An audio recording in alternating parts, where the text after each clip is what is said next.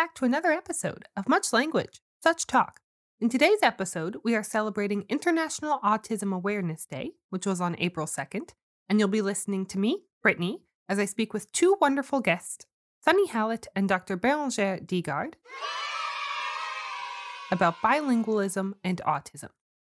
Sunny Hallett is the co founder and mental health advisor of AMAZE, Autistic Mutual Aid Society Edinburgh. They are also a trainee counselor and autistic advocate. Dr. Digard just finished her PhD in psychiatry at the University of Edinburgh.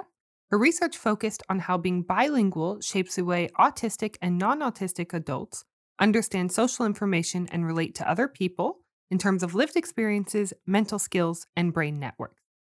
During her PhD, she wrote the blog PhD and Stuff, and she is currently working as an engagement officer at the Patrick Wild Center. Welcome, Bérengère and Sunny. Hello. Hello. Thank you for joining us today.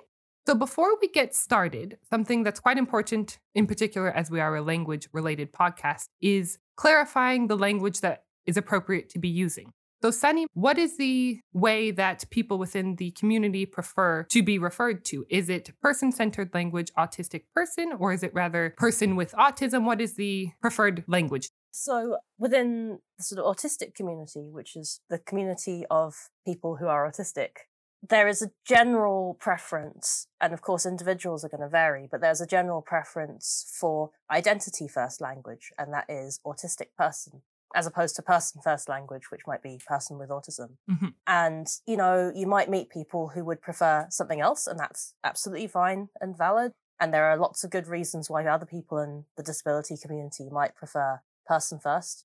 But for autistic people, our identity is, for a lot of us, very important. And one thing that a lot of us say is, you know, if you need to be reminded that we're people, then we have a bigger problem. So, from that, I take it that you would prefer Yes, autistic person moving forward rather than person with. I'm an autistic person. Yeah. Perfect. So, my first question is going to be directed for Bérengère. You've just finished your PhD. Could you explain a little bit about your research and how you got interested in the topic?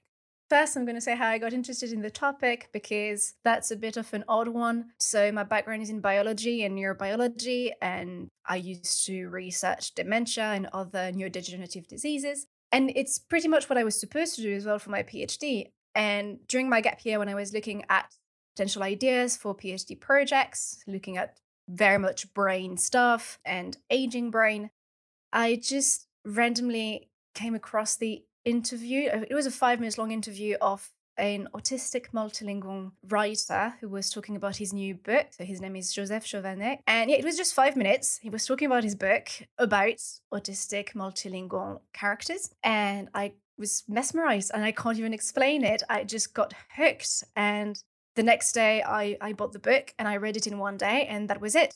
That was what I wanted to do. It was like a revelation in my life. And I, I can't even explain it really. I just connected so much with this book. And I decided that I don't know if it's something that I can do, but if I can, then I would do it. So I just looked at what existed in terms of research in the field, the very general field of bilingualism in autism.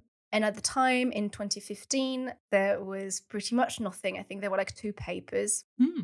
And in Europe, the only study that I found was one poster, not even a paper, on bilingual parents' experiences of choosing or not choosing bilingualism for their autistic or non autistic child. So that was not really in my field because I mean, I do brain stuff and neuroscience stuff. But I emailed the researcher who had done that study. He said, That's not exactly what I want to do, but that's close enough. That's the best I could find. So should we work together? And she said yes. So that was Sue Fletcher Watson. And that's how I came to do that, just because I read a book that just entirely changed everything that I was supposed to do with my research career. Well, that's that's so interesting. Just five minutes of your life and then new career path. That's wonderful. Exactly. Super interesting. Yeah. And so, my research that I ended up doing, I wanted to understand whether bilingualism really could change the cognitive side of things and brain side of things in people, just generally, because there's all of this mm-hmm. debate like, does bilingualism do something for the brain and everything? So, I was interested in that, but I was also interested in whatever happens for neurotypical brain. What happens for an autistic brain? What happens for an autistic mind that sees the world differently to a neurotypical mind? And so I wanted to do that and especially focusing on the social processes and on the social aspect of it. looking at it from really like multidimensional. So not just the neurological aspect of it, but also cognition and very importantly, the actual life. Because whatever you find at the neurological level, if it does not really have any benefit at the life level, then there was not much point. So, yes, I really wanted to look at what's going on, the full experience. So, similar to what you've just described, your research is based on, we had a comment from someone on social media, Jess, who asked about seeing a lot of studies around autism, focusing largely on children and developmental language skills, not so much in adults. So, was your research focusing on adults or children or people across the lifespan? So, I decided to only look at adults. Mm-hmm. Well, in, indeed, most research on autism, just generally, is on children. Sure, because I mean, it's an important developmental phase, just generally in life. Childhood is very important, but we spend most of our life not as children. That's true, yes. so I felt like it was important to look at what was going on in adulthood. Also, because maybe things take time to settle, maybe things take time to just become bilingual. Looking at adults allowed me to actually allow for time to happen and experiences to develop and things like that. I was also interested in seeing if there is hopefully an advantage to being bilingual. Does this advantage actually still exist in adulthood? Because if you see something in childhood, but then in adulthood, then there's nothing left uh, of, in terms of that advantage. It's interesting, but it's not what I was interested in. Mm-hmm. So if someone was interested in autism with people who are older in age, what sort of resources or literature might they be directed towards besides perhaps your dissertation? To date, I think my thesis is the only large piece of research done on autistic bilingual adults. And this is very sad because it's 2020. Like, the world should not have been waiting for me to come and do this research, really.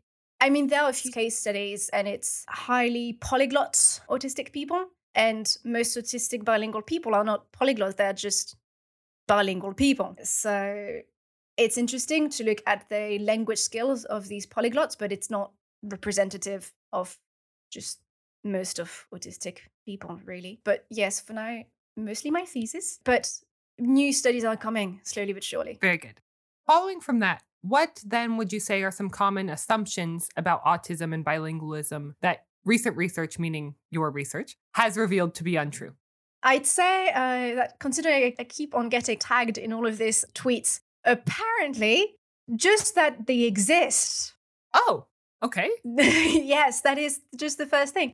I get like almost not weekly, but almost tagged in stuff like people thinking that being autistic means you can't be bilingual. And then people saying, well, I don't know, she did an entire PhD thesis on the topic. So oh, good. I feel like they must exist. Otherwise, she should uh, she would have studied something else, no? That's fair. Like I would not have spent four years of my life looking at like, how bilingualism changed the life of people if they didn't exist. So that's the first thing. Yes, autistic people can be bilingual. yeah. Sunny is an autistic bilingual person. So clearly they exist. That's the first thing. And there are other loads of misconceptions, but that, that might be the, the first one. And indeed, for example, when I was creating my project for my thesis, I also proposed it as a collaboration between my French university in Lyon and here in Edinburgh. And at the interview, for whether they would give me the funding or not, I spent 10 minutes explaining my project and my idea. And then the 10 minutes of questions were essentially just, but so you want to uh, like recruit autistic bilingual people? Yes. But but they they can't because you see they're autistic. Yes, they are. Ooh. So they they can't be bilingual. You understand that? Yes, they can. No, no, no. They can't. Yes, they can. So I quickly realized that I would not get the funding. Right. yeah. so yeah, that is it. I don't know if Sunny, you have others that you came across, other assumptions about bilingualism in autism that are very much not true. Yeah, I mean, I find it quite funny in a way that you, you know, you were talking about like people would tag you and sort of be like, and I just think did, did any of them like you know they could discover autistic twitter and be like hey asking autistics any of you bilingual? Yeah. Exactly like for all of them i want to say but but i know so many like do you want their details? Do you want to talk to them? Because i mean i'm pleased that you feel the need to tag a researcher but also they're there. Just talk to them. You don't need me to tell you that they do exist. I think what you touched on earlier as well, Bérengère, about, you know, how there are polyglots. And I think maybe a slightly more nuanced misunderstanding is that we have to be really into languages to be bilingual. Mm. And like, I really don't, I'm not that into languages. Like, it's interesting. I like words, but like, I grew up with two languages, like lots of bilingual kids do. That's it, really. So there's lots of kind of quote unquote sort of normal ways of being bilingual. no, I mean, not to say that, you know, what I'm saying is that you don't have to have a sort of, you know, savant or super interest in language to be bilingual and autistic, just as you don't for non autistic people. I think that's a really interesting point. So, a lot of the assumptions that I know about or misconceptions is this sort of savant prototype. And I think that's a really good point that that's not necessarily the case. Sure, there will be people like that, but that's not going to be representative of the larger community on the whole. Yeah. So, what languages did you grow up with, Sunny? So I grew up with English and Mandarin Chinese. My mum is from China and my dad is from the UK. And it was actually quite funny because I think my mum mostly used English with me and my dad mostly used Chinese. Oh. They're both they're they're both bilingual and both fluent. So and I went to school, like regular school in the UK and in China. My parents were quite keen not to send me to any international schools. They wanted me to like grow up with the language as it's spoken in both countries. Very interesting. And Bérengère, you are bilingual as well, if you'd like to mention your languages. Sure. Well, my first language is French because I'm French and I was born in France and my dad is French. My second language is Spanish, though it's quite rusty at the moment. So my mom is Spanish and my grandparents could not speak French at all, so I was speaking French, uh, Spanish with them. And I learned English at school, and now I live using English all the time. Right. Very nice. Okay, so going back more to our discussion of autism and bilingualism, I'll direct this towards you first, Sunny. Who are autistic people and also happen to be bilingual have any sort of advantage or disadvantage in learning languages as a result of being an autistic person? So I wouldn't say that it was. I think, you know, autistic people tend to sort of inhabit the extremes quite a lot. So while I don't think that there's any kind of specific rule about whether we find it easier or harder, I mean, I guess there might be more research on that, Bérengère. But I think that one thing that does define a lot of autistic experience is that, you know, if we're very, very into something, then we might find it easier. So when that comes to language acquisition in a sort of more school based way or a sort of, you know, interest based way, then like I said earlier, you know, that's why you sort of get polyglots who are really into language and they're very motivated. Mhm. But I think aside from that, you know, it's the social sort of social difficulties can get in the way. So a lot of autistic people, for example, get made fun of for our accents or our way of talking. I grew up being told that I spoke very posh and very correctly. And actually, that was just me like trying to be accurate. Oh, interesting. Okay, yeah. and not really kind of fitting in with what the other kids how they were talking but yeah i mean i think in a way it's possible that being autistic did make me find language classes in school harder Mhm. just because there was a lot of social stuff there was a lot of kind of you know getting in pairs for conversations and i just found that terrifying Right. Oh, that's interesting. Yeah. So even just the way of teaching with group work, that sort of thing would be something that's not necessarily attractive to you, I would yeah say. yeah but i wouldn't say it impacted my you know organic acquisition of english and chinese for example Interesting. And from the research perspective, Bérengère, is there anything there? I mean, you might be surprised to know that there's not much research on the topic. Wow. I know, I know. So all I have is really from my first study. Sunny, you might have taken part in that one. i think i did And the, my first study was an online survey, and I had a lot of like qualitative questions as well, uh, in terms of like, hey, tell me about your life. And some of my participants actually said, well, learning, like the learning environment was key for me to be able to learn the language. For example, you had some people who would say that they were only able to learn languages actually at school because it was very like you had the rules, you had the grammar rules that you could learn and you could follow. It was all very well structured. You could see the patterns across the language and across languages and everything. And that is a way that for them worked really well. And actually, some of them say it's funny, the Sunny, that your experience with the conversation is that because some of them would say that actually they really enjoyed having these sort of like scripts of conversation mm.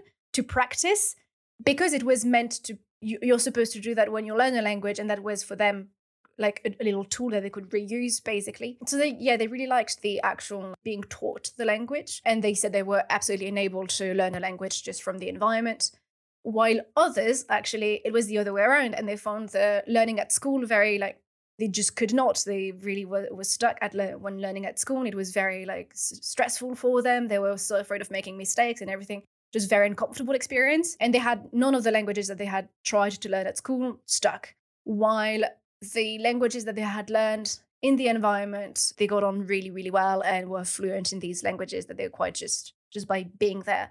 So i think the main result here is that it, it's not a one size fits all exactly yeah. Just people learn differently and something that would be the best strategy for one autistic person would not be necessarily the best strategy for another autistic person. Actually, it's, it's a, quite a common trope in a way in the autistic community where we talk about you know, some people find going to another country that speaks another language really helpful because anything that they might seem socially weird in their home country is just put down to them not speaking the language and being a foreigner. Oh, yeah. Mm-hmm. So that can be really helpful for some people and they end up being very immersed. And my dad has shares a lot of autistic traits. I don't know, you know, where he feels in terms of his neurology, but he moved to China in his 20s and is fluent to the point now where you couldn't tell that he has an accent. But I think that there was a sense, you know, when he moved, people saw that he was different, but they weren't like, you're weird that you're different. They're like, ah, you're different because you're a foreigner. But well done on the speaking. I had loads of participants who also said that, that going abroad was just liberating because they were not exactly like they could be so themselves because none of their quirks or oddities or like things that is not like the other people around them is just immediately, oh, no, you're just from abroad. That's fine. And that just very liberating. And on that note, there was also another participant who said that actually they loved to travel abroad with their friends and families because abroad they were the most suited at communicating because they were the one who knew like two or three languages. And so the entire group was just relying on them to communicate. And they were then the one being able to communicate with other people and like link the group like socially with the locals and all of that so that can also happen so following from what we've just been discussing around the literature in bilingualism on the whole there has been some suggestion that there are certain social or cognitive benefits from knowing and using multiple languages from the research perspective or from your experience sunny do you think autistic people benefit from bilingualism in that way Okay, well, I'll, I'll leave it to Bérengère to sort of talk about more of the, you know, in terms of the benefits and sort of more the literature, more anecdotally and within the community and my own experience. Part of it is just, I think there's a benefit to not restricting people, you know, that there was definitely a history of, and it, you know, continues to sort of where families who would otherwise be bilingual are told, oh, your kid's autistic, so you should stick to one language. And that could mean cutting a person off from a whole chunk of their culture and their, even their, their extended family. And I mean, the other part of it is that I think it does give us more tools. I think a lot of autistic people do and really enjoy wordplay. And some of that is about accuracy. Some of that is about actually being really wanting to understand what it is that people mean or what we mean when words are being used. Because actually, a lot of assumptions that people can safely make with each other don't work with us. Right. So some of the wordplay is around that to kind of go, well, what is it that you really mean? It's not that we hear raining cats and dogs and think, oh, it's literally raining cats and dogs. It's, we're like, well, that's a funny thing to say. You know, like, I wonder what it is that they mean there about the quality of the rain.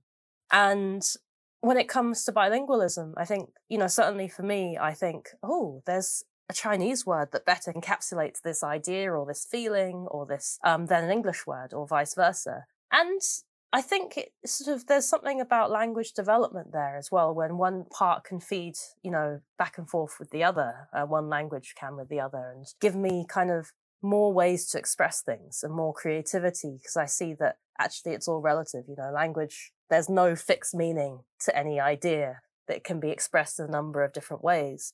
And there's one thing I've always found interesting is that I had no issues with reading and writing in English, but and a lot of autistic people you know, do struggle with things like handwriting legibility and stuff because of sort of dexterity. And, but I was the bottom of the class with handwriting in Chinese. And I think it's because Chinese characters are very precise and they have to be written very carefully in a certain way, very detailed. And the drilling that I got doing that meant that I had no issues writing in English. I was like, 26 letters? That's right. that's nothing. Piece of cake in comparison, yeah. yeah, so that masked my autism actually a bit when I came back to the UK. It masked, you know, people didn't realize, I think, that that's something I could have struggled with. But yeah, I mean, all of these things, I think they help you, you know, having extra languages can give you additional skills at times. And I, I really like the part that you were discussing of opening the door for creativity and just understanding and being able to pick and choose words that actually fit what you're trying to express and i think that's something that's quite universal. That's what languages do is they open the door for communication but also your own personal understanding and the way that you might view things in the world and capture that with words. So Bérengère, what would you say about that? First, I really want to say that indeed, all of the things Sunny said, like in my research, just what I found, I had loads of participants said that being bilingual had just allowed them to know that they were I can't remember how they expressed it, but like, but it was true what they were feeling and what they were experiencing because there might not be a word to express it in their first language, but there was a word in another language and it was acknowledged and it was it was real. And that was really, really beautiful to see that actually, yes, just having access to another language allow them to really better understand themselves by putting a word on, on something, for example. And that was only possible because they knew more than one language. And same for opening doors, I agree as well. I had so many of my participants who said that, for example, their job they had thanks to the fact that they knew several languages or education, for example, things like that. just leisure as well, that they could, for example, if they don't have English as a first language, being fluent in English allowed them to just play video games with uh, other people, make other friends. So basically all of the th- same things that are beneficial in terms of the, the life aspect of it for any bilingual person also applies to autistic people, really. Just very straightforward here. Because it's people with languages. Exactly. Now, because uh, you also had a question in terms of more of the cognitive aspect of it and the benefits. So again, there is not much research on the topic. Surprise.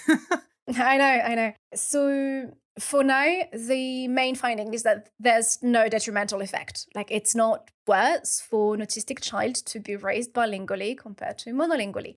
You can have some delay in terms of language development, but like we see for any bilingually raised child, mm-hmm. there's always a, a bit of delay. It's just that for autistic children, there might also be other language difficulties. So it just like adds up, and that can scare parents and practitioners but it's pretty much typical process like process of development when you have two languages. So that is what can be observed but that's really the only real negative effect of bilingualism in terms of cognition or things like that. There are some studies on executive skills in children. Again no detrimental effect of bilingualism. There are some studies on more autistic traits and social functioning. Again no detrimental effect. Even sometimes the I think that one uh, that was a study with teenagers, and actually for social functioning, whatever that implies, but whatever measure they used in that study, actually the bilingual teenagers were just scoring higher, so doing better on that one scale that was used. So to say that it's not detrimental and even possibly some positive aspects as well. And then, so in my study, I looked at social cognition, perspective taking in particular. So when you take the perspective of somebody else. Mm-hmm. And so, I mean, my, the analysis that I did was not comparing monolinguals and bilinguals. I just took loads of bilingual people and I looked at each of these persons' profiles and see which feature of bilingualism was linked with their proficiency at the task that I was using.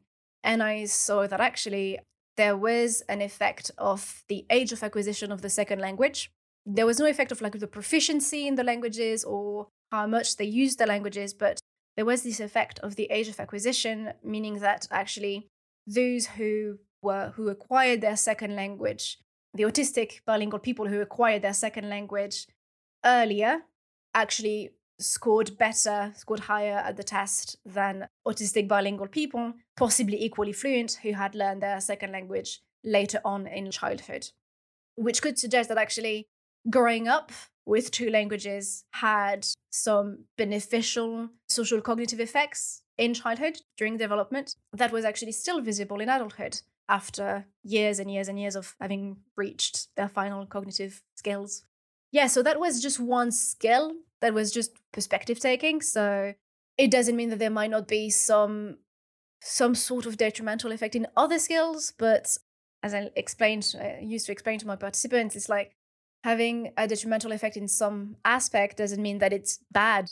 Like, for example, if you asked me to list all the titles of, I don't know, all the Harry Potter books, for example, it would take me longer because I have to think, wait, no, which language, which language, because I read them in three different languages. So it would slow me down to know several languages, where obviously a monolingual person would do that much faster.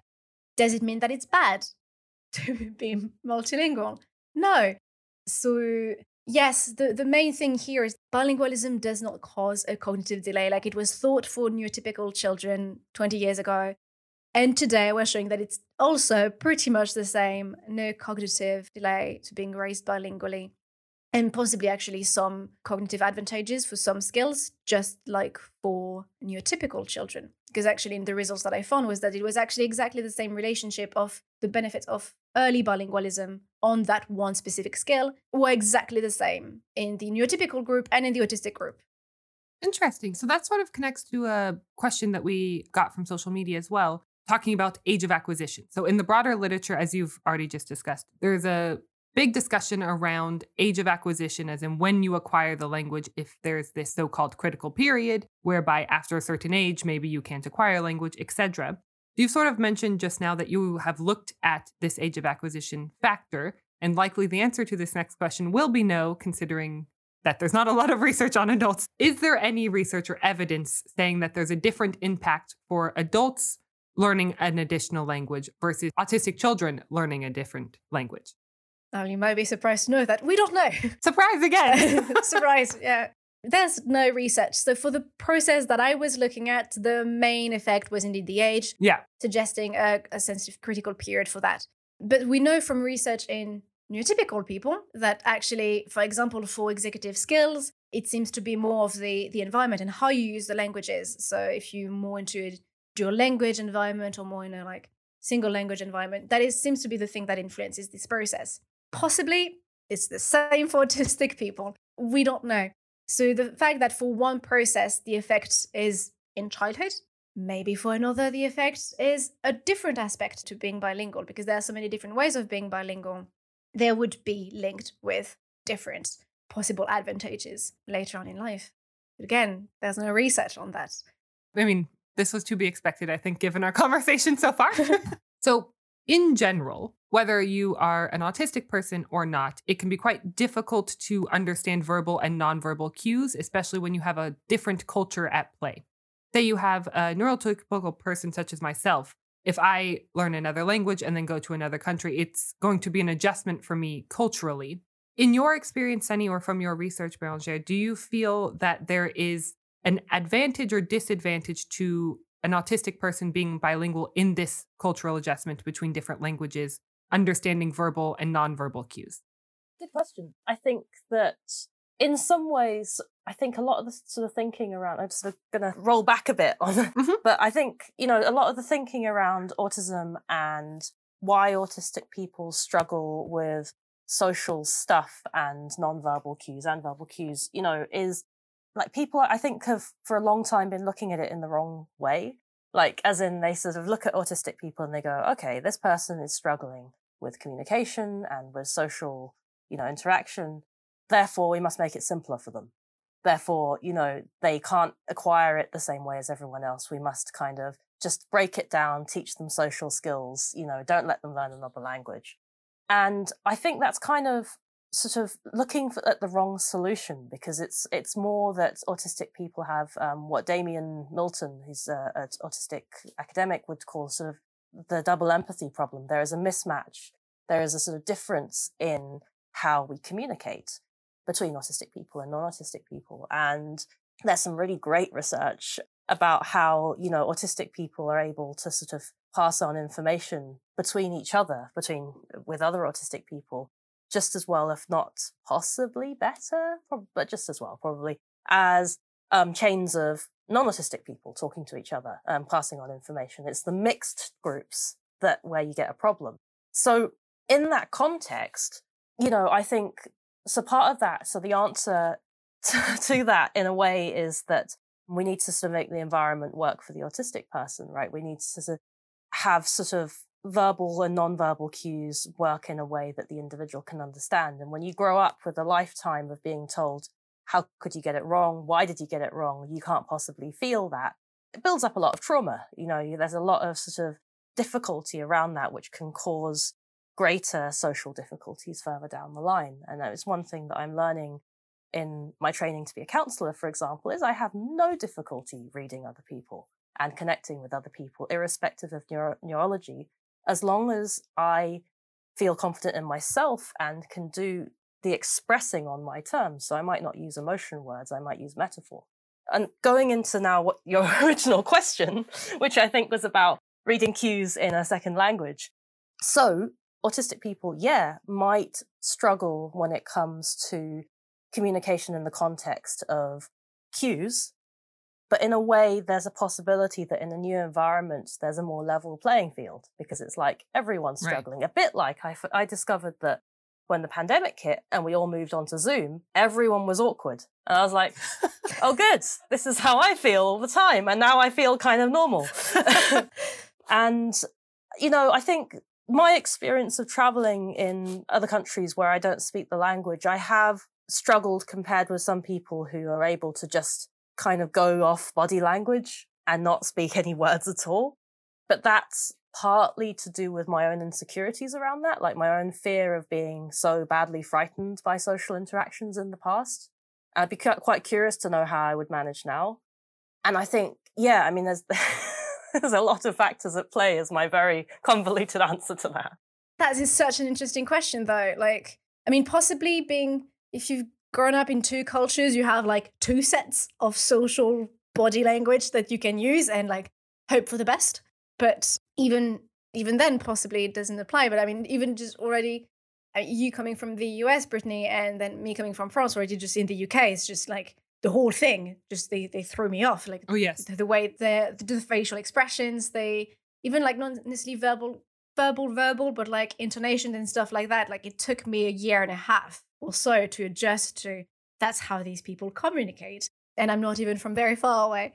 So you are from very far away. But... I am from very far away, but have the same native language as most people. True. And found the same issue. Yeah. It, yeah. In particular, around things like sarcasm. I, I feel like possibly for autistic people, you'd have just like one more layer of just like really deep reflection as to what is going on. what are you trying to do?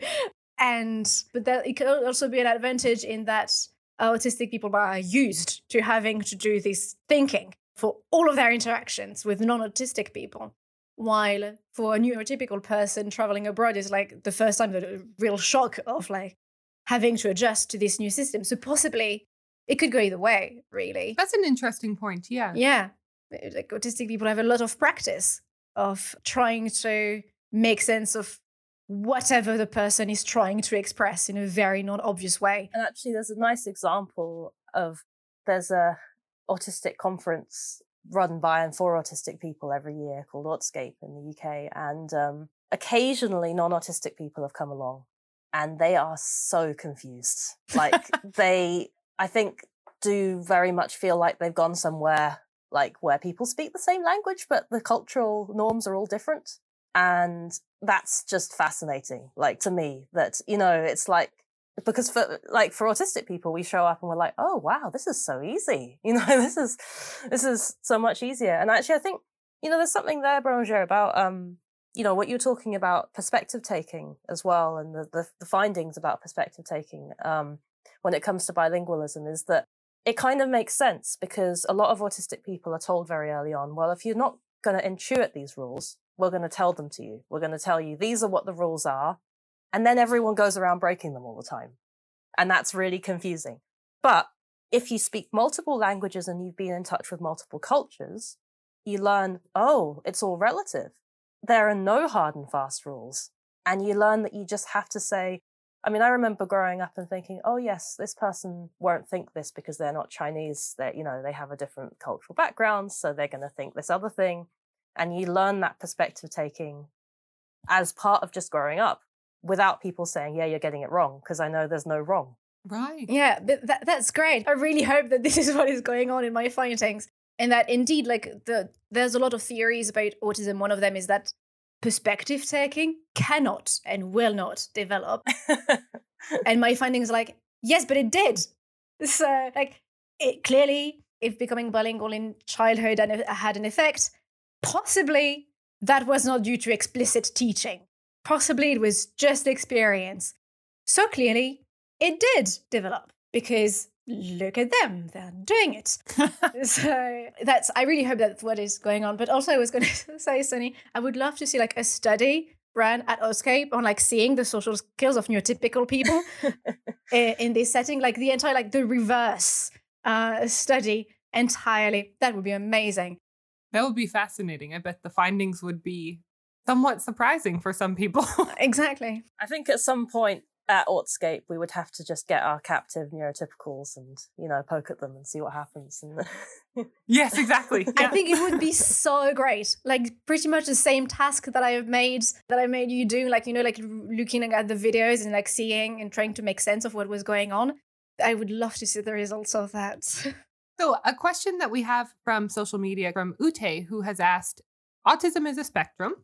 What insights are there from research or experience concerning different kinds of autism and ways in which children and adults acquire, learn, or maintain different languages? I want to say that there's not much research on that. Yes. But there is a little bit. Oh, exciting. I know. And by a little bit, like one study or two, you know, you have to really like reevaluate your your perspectives when you do that kind of research so i mean a lot of it as well not necessarily research but uh, people who emailed me and told me about their stories. It's true that i mean in autism is a spectrum many different kinds of skills strengths uh, in different domains. And for example one type uh, of thing that can be worrying for parents and practitioners alike it's when the child is non-speaking in, in childhood possibly later on as well. And then oh my god if the child is non-speaking what do we do and there are two very different approaches to this situation. In a study actually done by uh, Sarah Hampton and Sue Fletcher Watson here in Edinburgh, you had the case of a parent who would just like, okay, well, we're just going to go full on English and just reinforce that one language as much as possible and hope for the best. So that was one strategy. And then the other strategy was uh, actually somebody who emailed me to tell me about their experience. And that person had two children raised bilingually uh, between like in France with French and English.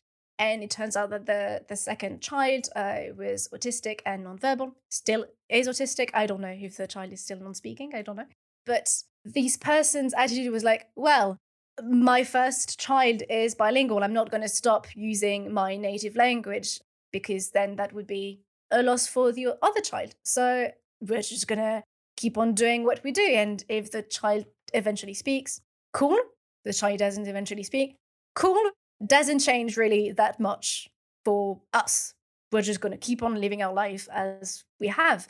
And they did. And they actually, the, the child had a very interesting behavior in that in in France, they would constantly watch their cartoons only in English, and the cartoons had to be in English. And then they moved back to the UK, and where the main language was then English. And the child decided to watch all of their cartoon in French. And while before it would have been like absolutely a no go to watch cartoons in French, and suddenly it was like, no, no, no, no. Now we're changing. We're doing cartoons, cartoons in French, which is quite a typical attitude for bilingual children to just have one language that they really like for one activity, and then that's it. So this non speaking autistic child just was perfectly bilingual happened to not speak, but that was just uh, the the only difference. Basically, they would have they would understand both, use each language with like in different context, and by using I mean listening to. So very typical bilingual child just happened to be non-speaking. just to say that actually it's more being non-speaking was not blocking any access to bilingualism at all. That's super interesting. That was actually one of the questions um, that someone else had posed specifically around people who maybe were non speaking or non-verbal. I'm not sure what the right term for that is. Whether or not they can still be bilingual. And clearly, as you've shown there, yes. Clearly, they, they can, yes. And I mean, I don't know, Sunny, but like I have a lot of participants who said that they were also sometimes just still having quite a bit of non verbalism in their life. And so being bilingual was just like just just one other thing for when they were speaking. I think it's interesting, um, you know, what you said about the sort of two completely contradictory approaches or completely different opposite approaches. Because I think it's it's understandable, isn't it? If somebody is struggling with communication, you could see the parents being like, "Oh, well, we don't want to complicate it," you know. We, but actually, what that kind of does is it forces one approach on an individual where actually what you want if someone's struggling is you give them choice. If the aim is for them to communicate, you give them as much choice as possible, not not overwhelm them. But I mean, you see that the same with like non-speaking kids who, you know, if you force them to speak, it causes a lot of pain and trauma. But if you give them, say, the option of sign or, um, you know, picture boards and like this this communication comes comes out because if they want to communicate whatever you know whatever they need to do that. So to me it's sort of it doesn't really make sense to kind of limit that really. Obviously i wouldn't sort of want people to be forced to sort of speak more languages or to sort of do more languages than they want to but having access to that additional kind of means of communication. It's quite funny because i i mean i, I do I have gone through periods of sort of struggling with words, although I don't think, haven't tried actually, I don't think language plays much of a part in it. But I have to think about maths and Chinese. There is no other way that I can think about maths. Like, interesting. yeah, it's, I think I learnt it, you know, most of my interest in maths was when I, when I was in China. So all of my mathematical ability is in Chinese yeah no as you said like no, not forcing it upon anybody i think that's the most important thing i like i mean in that one study done here i also had a case of i think it was the, the study done here i don't know there are several studies. For once they had a child who would just scream when hearing the minority language. They really just didn't didn't like it at all. In that case yes indeed there's no point in forcing it. It's way like we don't want it to be like more of a painful experience than the alternative really. But if the child doesn't mind well continue and then also being non-verbal non-speaking at like in the few first years of development also doesn't mean that they would develop language later on. And in that case if they were already in a bilingual environment cool. So that's that's also that it's not there's no necessarily a need to restrict anything. And as you said Sunny, it's just giving opportunities for different options really with one of them maybe that they would prefer to the other. And yes like there's also for example the question uh, of uh, sequential learning of a language uh, which was which was recommended for even neurotypical children uh, 20 years ago where it was first they were like okay but first do one language and then when the child is like around five you can introduce the other language and that's that's it then it will be good. We will make sure that way that the first language is really well established and that there won't be any mixing as if mixing languages was bad and that approach for neurotypical children why not? There's no benefit it's not beneficial in any sort of way. Actually it's it's, it's we know it's better to do it the other way around but it's not dramatic to do it that way. Sure. And contrary in the context of autism where if possibly if you have an autistic child who is very much into sameness and that uh, it's very important for the, the child to have good consistency in what is going on around them if you suddenly after five years start speaking a different language for no reason at all in exactly the same environment like the same home if you don't move country i mean obviously if you move country you don't really have a choice but suddenly the same person that's doing exactly the same activity, suddenly in an entirely different language, possibly that won't go down well. And I can understand. I mean, from my personal experience, my mom did first raised us in French, my brother and I, because 20 years ago, 28 years ago, uh, that was the recommended approach, regardless of anything. But also in France, autism is not really recognized even today. So 28 years ago, let's not even speak about that. Uh, so, yes, the approach was just first one language. And she decided to introduce Spanish later on when I was around maybe three. And my brother must have been like four years older than me, uh, seven. And my brother had no problem with that. Uh, like, sure, but my brother is very mellow. Like, sure, okay, no problem. That's just that language that we used to only have with our grandparents. Now we have it at home. No problem. I refused. Did you? And it was just I, I refused and it was just I would just shut down and not not reply to her. What I could understand what she was saying because I could understand Spanish, but mom speaks in French. And that is it. And um, so yeah, I would just ignore her entirely, just not at all um, respond to her speaking, you know, suddenly out of absolutely nowhere, for no reason at all that a three year old can understand speaking a different language. So, knowing that, I cannot judge autistic children who would just uh, shut down their parents entirely if they randomly decide to speak a different language. Yeah, that strategy that is not useful for neurotypical children might actually very much not work at all for autistic children. I mean, maybe it would work for some of them, but probably not for many. I don't know what you would think, Sunny. no, I, I feel a bit clammy just you describing it, really.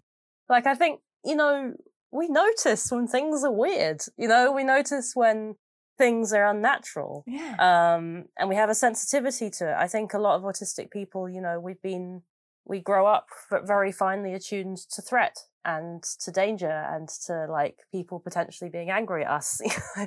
um, and to have, you know, a a parent figure or somebody who we, you know, care about suddenly change in their behavior like that, or you, what feels like their behavior would be, oh, what's happened? Have I done something wrong? Like, and you think about like how much autistic people can like really react to just somebody shaving their beard, beard off. like, you know, I mean, when, when my partner grows a beard and then shaves it off, I'm like, is it still you? I'm not sure. yeah. So yeah, no. so take a beard and make it a language, and then obviously it's on higher yeah, stakes. So yes. making it something like that yeah. Is, yeah. yeah. So and especially when we know that really, and especially for autistic children, uh, like the the role of the communication with the parents is so important. I mean, f- for all children, of course, it's very important to be able to have that strong bond through which like so much of the learning happens if like adding this language like, later on without any like contextual explanation that the child can understand that maybe the child would understand if that is done like uh, were they much older sure but it could potentially like really break down that link mm-hmm. uh, well if it's established from the start then there's just no no questions so yes that's that advice that is still given a lot that is not given anymore at all to neurotypical children and that is still given a lot at best for autistic children is actually just just probably not working at all.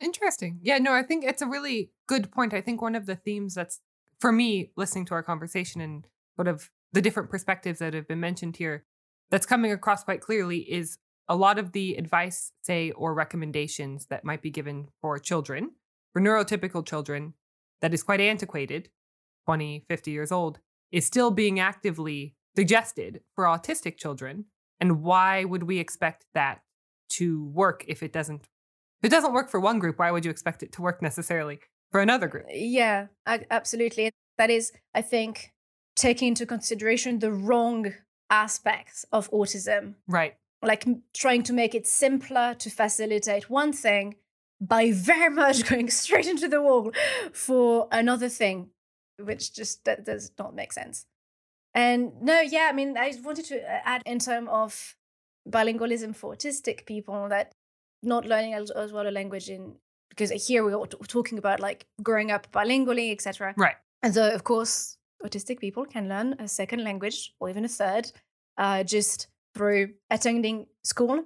Many, many people acquire language that way, or by moving abroad, or just by interest later on, without necessarily being like just passionate about language. They can just develop an interest for a particular language and the, and just learn it.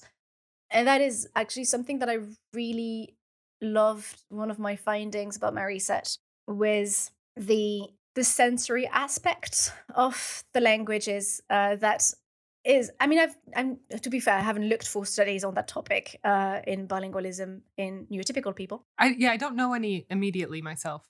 But the, the sensory aspect of a language is just something that i had never really thought about uh, before meeting autistic bilingual people who would tell me about it. And i really love that because i mean as a bilingual person i'm aware that for example when i haven't been speaking french for a very long time and i go home the first day, like my mouth just hurts a bit. Like it feels weird to move your muscles in that way that you haven't used for a very long time. And yeah, it does feel weird. But that's sort of like where it stopped in my reasoning. And then I met an autistic bilingual person who said that, they, for example, they taught themselves, I think it was German, uh, because they liked the the feeling of speaking German. Because it's true, the way you move your mouth in one language or the next is entirely different. And the feeling of speaking the language was something that they found really, really soothing and so enjoyable and calming and all of that. So they just became entirely fluent in German. But just not not like a thousand languages, just just that one uh, that they just really enjoyed. And I had an I, I met another autistic bilingual person who was fluent in Japanese because uh, they just randomly came across like hearing Japanese. They found that it was just the most beautiful sounds ever. It was so soothing.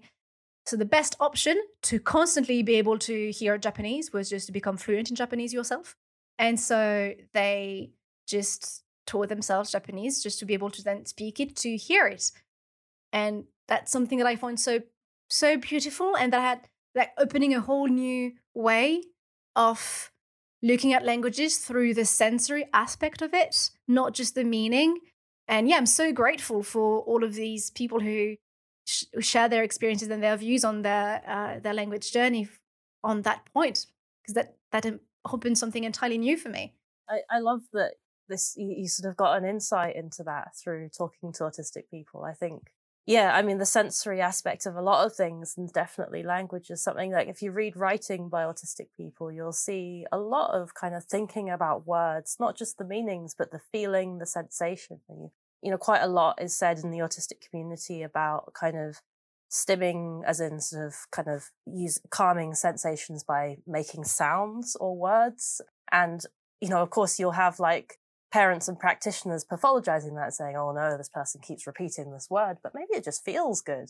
It's a sort of nice, calming feeling. And there are certain words that, for me, for example, I think, oh, oh, I want to say that word or I want to make that sound um, in a certain moment. And other languages, like you say, you know, they have other rhythms and they give us access to like so many more sounds, which is just really cool. Yeah after like these conversations, I started to think like my favorite words in several of like in my languages. Why were they my favorite words? Because like many people have a favorite word. Yeah. Like eh, none of my favorite words were because of their meaning, and I could definitely tell that it was clearly it was not the meaning, and that it was. I realized that it was just because they were so nice to say and they were so or like written they were so nice to to write so these conversations just really entirely like made me rethink as well my attitude towards languages and towards yeah all of, all of that. That was just so great. We've more or less gone through all the questions that people have asked. Thank you so much to our wonderful guests dr Bérengère Digard and sunny hallett for joining us today while we spoke about bilingualism and autism. We hope you enjoyed it and learned some cool things or at least some thought-provoking information. I know i certainly did a special thanks to our guests for their time and for sharing their expertise and experiences with us. If you're interested in learning more about them, you can find their links in the episode description and on our website. Also on our website, mlsdpodcast.com, you can now leave us a review and let us know what you think. Tune in next time to keep learning about how languages shape us and the environment around us. As always, stay safe, stay healthy, and 再见. Mash and Lave. Hasta luego.